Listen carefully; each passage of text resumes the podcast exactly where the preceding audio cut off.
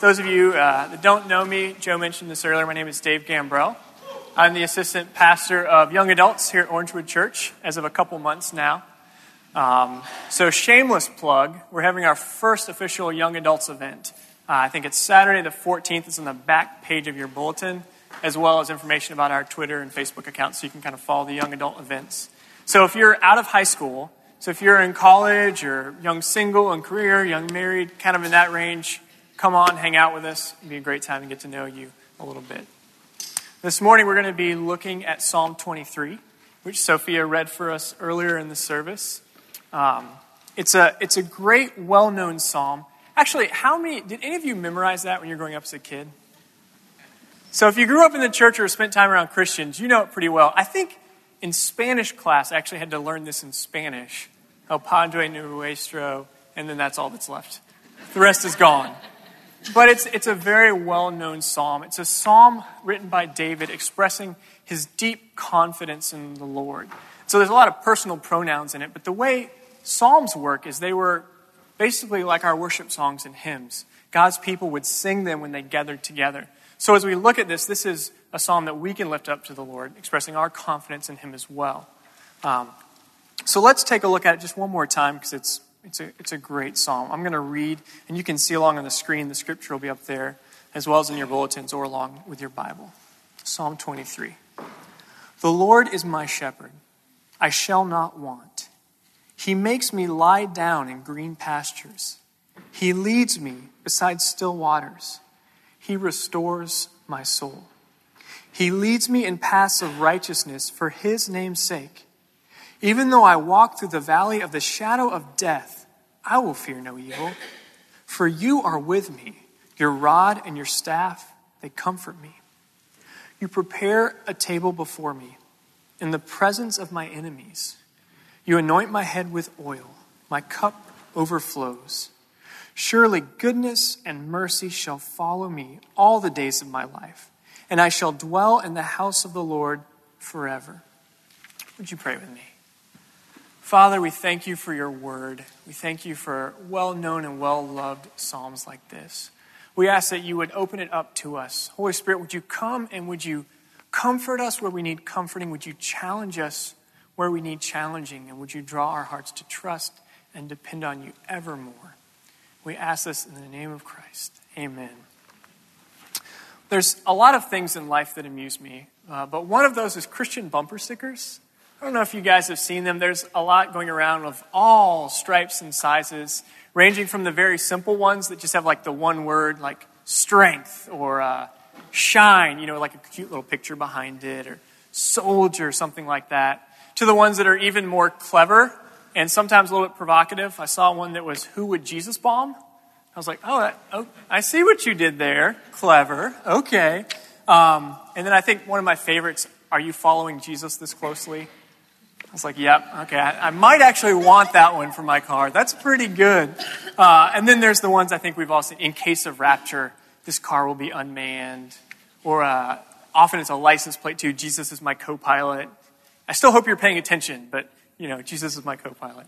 And, and they're, they're kind of these cute, fun things, but that's all they are. They're not really something that you can build your life off of. I mean, life's, it's hard, it's complicated, it's beautiful, but sometimes it's crazy. And a, a cute little one word slogan just doesn't really get it done. The unfortunate thing is that sometimes Psalms 20, Psalm 23 kind of becomes that for us. Because we're so familiar with it, it's just kind of this Christian catchphrase that we can almost check out when we hear it. We're used to it at funerals. Okay, the Lord is my shepherd. Yep, got it. Or uh, have any of you actually seen, had like maybe a cross stitch of Psalm 23 like hanging in your house growing up? Maybe like a little picture of a shepherd and a sheep on it. I've seen them, so they're out there. Um, which is great. It's super cute, but it, it really can be kind of a shame because it turns this beautiful psalm of trust and dependency into something we just blow right past. And my hope this morning is that we can see there's, there is some rich truth in this passage that's very applicable for us living our daily lives and in the hard and wonderful struggle that is our lives. This passage af- actually offers us something much deeper, much more compelling, much more dependable than kind of the catchphrase that sometimes it can become for us. So we're just going to walk through the passage together this morning, basically asking three questions. Okay, what is this passage telling us the Christian life is about? When does it apply? When do we have to actually pay attention? Well, and, and then the fun part that I love how do we actually do it? So that's where we're going to go this morning. That's the big game plan. We're just going to walk right through it. And so, in looking at what this passage is about, I think an illustration can kind of get us there a little quicker. Have any of you ever been skydiving before? First service beat you. There was a couple. Um, okay, so those of you that don't know, when you go skydiving the first time, they don't just send you up with a parachute and say, good luck. You have to go tandem. And what that means is you become very close friends with a complete stranger because they're strapped to your back. Literally, uh, you're in a harness with about 18 different points of contact to another you know, instructor who actually has the parachute. You don't have a parachute, he does. So you're in this very unique situation, which is, you know, it's kind of hard to walk, it's very uncomfortable and odd, where you're putting your complete trust in that guy because he's the one that's going to get you to the ground safely. You don't have any controls, you don't have the cord to pull the chute, it's that guy. He's got everything. So, you know, when you go up in a plane, which, you know, may have been a small Cessna with no door on it, and you're getting up to about 10,000, and he yells in your ear, Hey, when I tap you on the shoulder, you're going to roll out of the plane. Which, if you're a normal human, you're like, wait, what? Hold on. but when that time comes, you're going to go or he's going to push you. you really have no choice because you're completely dependent on that guy. He's the one that's got the training, he's got the authority, and if you don't want to end up as a pancake, that's your ticket down. Well, on this morning, I think Psalm 23 is painting a very similar picture of our relationship with God of what it means to live the Christian life. It's one of complete dependency, where the Lord is the one that has the control, He has the authority. Also, He cares a lot about your thriving, much more than the guy that's with the parachute strapped on behind you. But that's the picture that's being painted this morning. It's one of complete trust and dependency in one who ultimately cares for you very deeply. Okay, well, how do I know that? Sometimes it's good to ask a pastor, like, okay, I hear the words you're saying. How do I actually know that's true?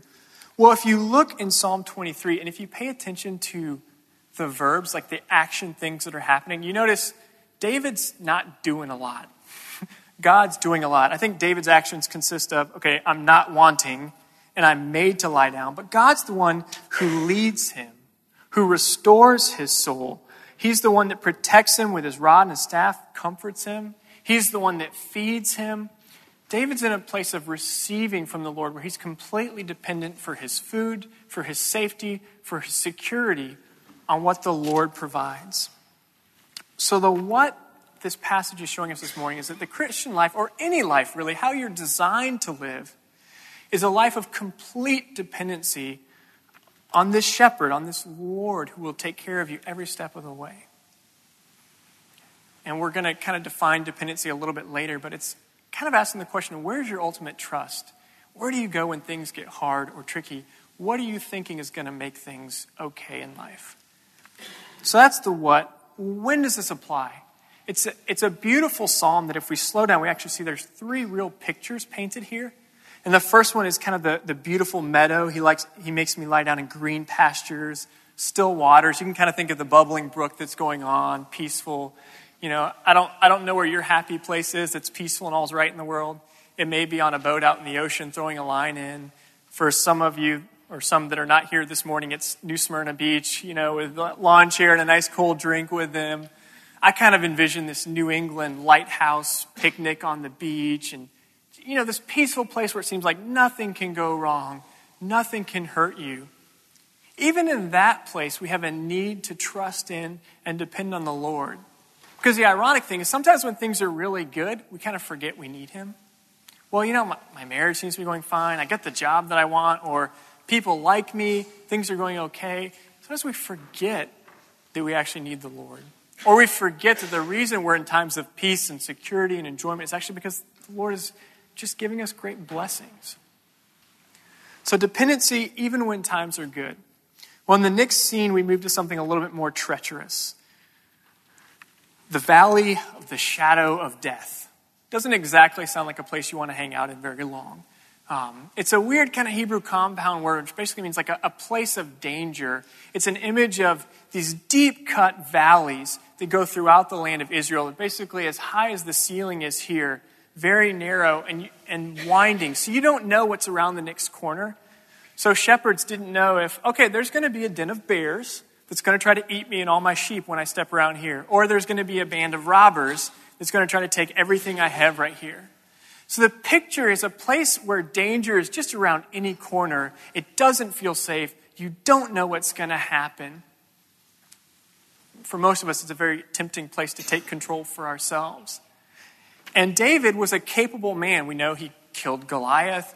In the Old Testament, we actually find out he killed bears, he killed lions. He's, he's capable, but he doesn't say, you know, when I go through this scary valley, I'm going to handle business. I'm going to take out my slingshot and I'm going to knock stuff down and it's going to be great. He says, No, God's the one that comforts me with his rod and his staff. Even in the place of danger, my first look is to the Lord and the help that he's going to provide for me.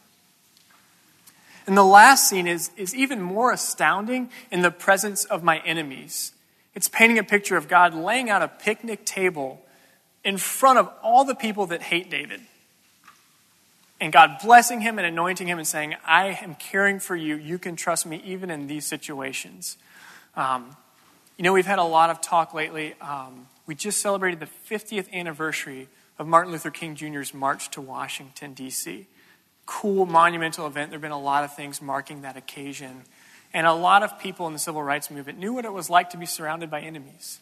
And the one I thought of immediately, with a little help from my wife, was Rosa Parks getting on, on a hot bus in Alabama and refusing to give up her seat and being surrounded by people that probably didn't understand that or care.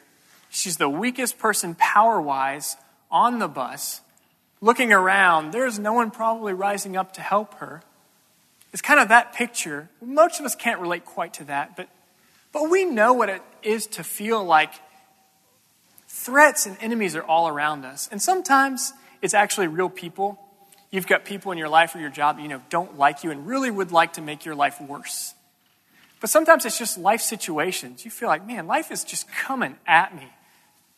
Whether it's work stuff or family stuff, you just feel like you can't take a break. You just, the hits just keep coming. And what this is saying is, even in a place like that, God is capable of taking care of you, of walking you through. Even in a place like that, He is completely dependable. And what, one of the things it's a good reminder of is it doesn't say when you depend on God, everything's great.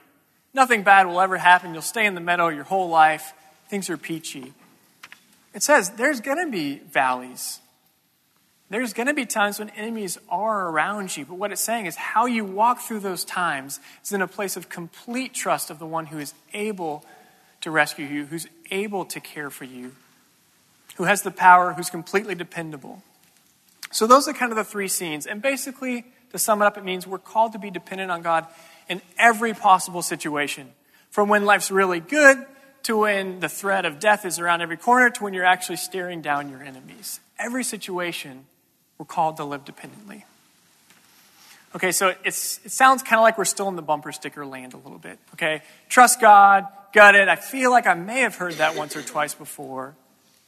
Well, how do we actually do it? Going to ask the question a different way. Why was this psalm even written if we know this? Well, because I think for most of us, we tend to like to do the exact opposite. And can you kind of imagine what that would be like if you're with the skydiving instructor and you're like, you know, I think those four clips don't even matter. We shouldn't attach those at all. No, I don't think you'd do that. Or, you know what? I think we should jump out at 1,000 feet and just see what happens. Let's go crazy with it. We'd never do that because we know He knows what's going on. But in life, if you're anything like me, that's exactly what we do. When things get crazy and hard, we look just about anywhere else except for the Lord. And there's, there's kind of several different realms we tend to look to. I mean, the first one I often go to is external things. What can I find that's going to make me happy or make me feel better? And sometimes it's trivial things like if I get the right clothes, to fit in okay. Or if I get the nice shiny toys, you know, everybody around here seems to have an iPad, and I've got a notepad. Uh, then I'll fit in. Somehow that's going to make my life a little bit better. Or it could be, you know, if I get that job I'm looking for, or, or that house, or that spouse. We put a lot of the stock in these external things. If I can just get that sorted out, life's going to be okay. I'm going to make it. Well, and sometimes we look to the external things as a way of avoiding the pain of life. Not because it's going to fix it, because it's going to help us to not even have to think about it. And we turn to things like distractions, like sitting in front of the TV for four hours or the computer, just not so we don't have to think about how hard it is or how confusing or tricky or the conflict that we're facing. It's just a way of tuning out. Or, you know, some it might be the websites that you visit. It might be so many things you do, or certain addictions. Certain drinks make it so I don't have to feel pain. And we're trusting in that to make it okay or to make it doable enough that we can make it through life. We look to external things. Sometimes it's as simple as looking to external people. You know, if you think if, if my spouse just did things a little bit better, I'd be okay. You know, if, if they figured it out so we could get along better, because that's where the problems are, I'm sure, not here, then life would be okay.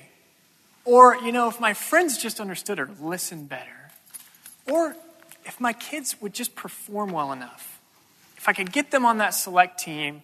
Or, for some of you, if I could get them to not throw tantrums for 10 minutes in the grocery store.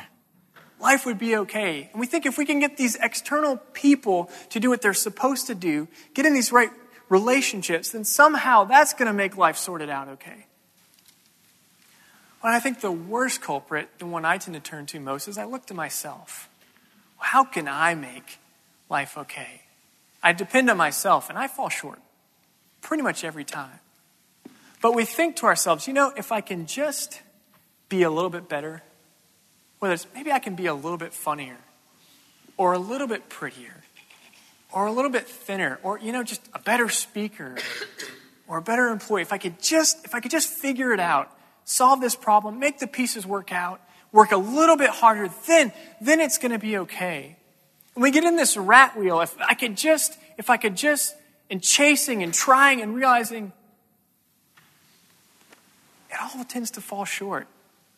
And it leaves you exhausted and disappointed. But that's what we tend to do. We look to anything else What's going to make it okay? What can I depend on to get life sorted out for me? And that's why we need this passage this morning. When we read Psalm 23, we hear God's voice kind of yelling out to us stop! Stop chasing, stop running after things that are so inferior, that are only going to disappoint you. And listen when I say, I want to take care of you. I am ultimately dependable. Because the one that's talking to us has kind of proved his resume. We can never be enough. We can never work hard enough to get life sorted out and fix all the problems that we have.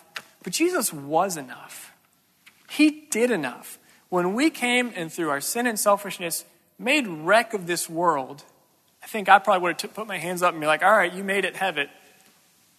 But what did God do? He said, no, I'm going to step into that out of heaven onto earth where a lot of you are going to hate me, live a perfect life, oh, and give myself voluntarily to be murdered. And then because sin and death and the grave can't hold me, I'm going to rise again all so that you can follow me and depend on me as your great shepherd. That's the one who stands before us today. That's what makes it okay to depend on him. Because when we're honest, self dependency is a lot easier it is a lot less scary. I think if we did a show of hands, not many people in here would say, Yes, I like feeling out of control. I don't like it. My wife can tell you when, you know, I've planned out a date and something deviates, I kind of like freeze up. I'm like, uh, wh- what? No, no, the plan was this. I like being in control. I like knowing what's going on. I like to be the one in the driver's seat. And to think about letting go of that, it's frankly terrifying. And it's a big risk.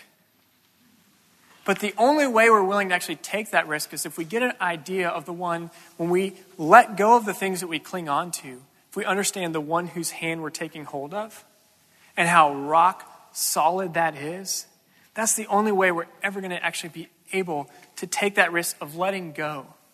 Of letting go of something that's not as good and grabbing on to something that will never fail. So that's why we need this psalm this morning, is because we're, we're pretty self dependent or other dependent creatures when we're designed to be God dependent. Okay, so Dave, you said we're actually going to talk about how to do it, and all you're doing is telling me what I'm not doing. well, if you think about it practically and you look at it, what does dependency look like? Kind of think of the question what do you tend to turn to first? When life gets a little bit messy on you, when things get hard, where do you tend to go? What's your first response? Is it saying, God, I'm, I need help? I'm in over my head. Or is it, I can figure this out? Or I can call somebody? What's our first reaction? Kind of betrays what we're actually depending on. And it's not saying we don't ever take action, but it's where do we ultimately, what do we ultimately think is going to make it okay? You might think in my head, as long as I've got this, or as long as I can get that, or as long as this doesn't happen, things are going to be okay. What are we ultimately depending on? I think for me, when I was thinking about it this week, which is the danger of preaching a message just because God usually tries to teach it to you first, I started thinking, what are the things that scare me? Because I'll tell you the truth, I do not like conflict.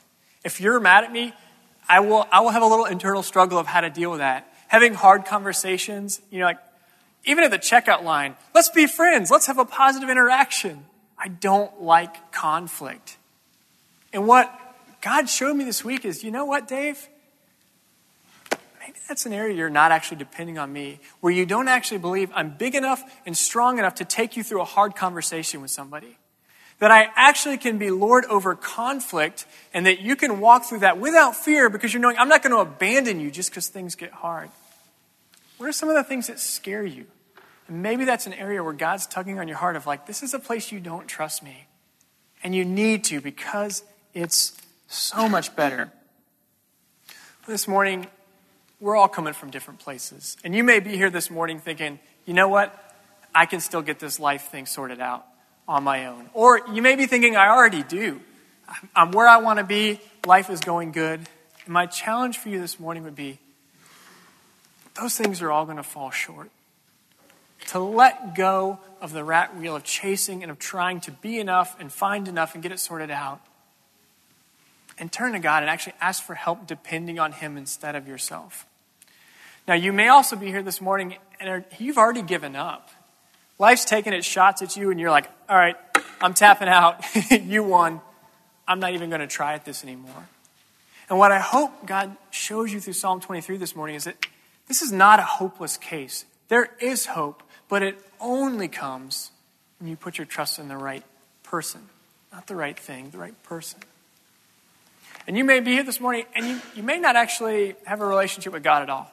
You may be thinking, I'm not sure about this church thing. I don't know about God. I don't know if I'm a Christian. First off, let me say, we're so glad you're here. Hang around, get to know us. That's awesome. My encouragement would be to see all the things that you try to put your hope in to depend on in the world take a closer look. They're all going to fall short and ultimately leave you exhausted and unsatisfied. They're going to work for a little while. That's why we go back to them. But they're not ultimate. They are not dependable. You can't put the weight of life on them. My encouragement to you would be to look and see the picture of someone who comes to you and says, I am ultimately dependable. Put your trust in me.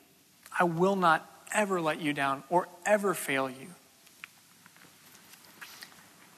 Now, it's, it's scary. It's tempting for us to leave this on the cross stitch or the bumper sticker because dependency does not come easily to us. My encouragement this morning is to see there's something so much better. There is a great shepherd who is ultimately dependable, who you can trust on, who has made it so the promise of verse 6 can be true of you if you're following him. And let me just read that to kind of sum it up. Surely goodness and mercy shall follow me all the days of my life, and I shall dwell in the house of the Lord forever. That's the promise of walking with this great shepherd. He is not going to abandon you in this life or the next, constant, dependable, always. So, as we go out this morning, the question that I want to hang what are you depending on? What are you really putting your trust in? And does it even come close to comparing to the offer of life that the great shepherd gives to you, of the dependability that we read about in Psalm 23? Would you pray with me? Father, I thank you that you never fail. No matter what comes, you never disappoint us. You are always there, always guiding us, protecting us, shepherding us out of your great love for us because that's who you are. Not because we've earned it or ever been good enough, but because you love us, because of your great work. God, would you lovingly and gently expose our dependency on things that are not you and help us trade in that which is inferior for, for you, which is so much better. This only happens if you do it, Lord, so we ask for it. We ask for it in the name of our great shepherd, Jesus. Amen.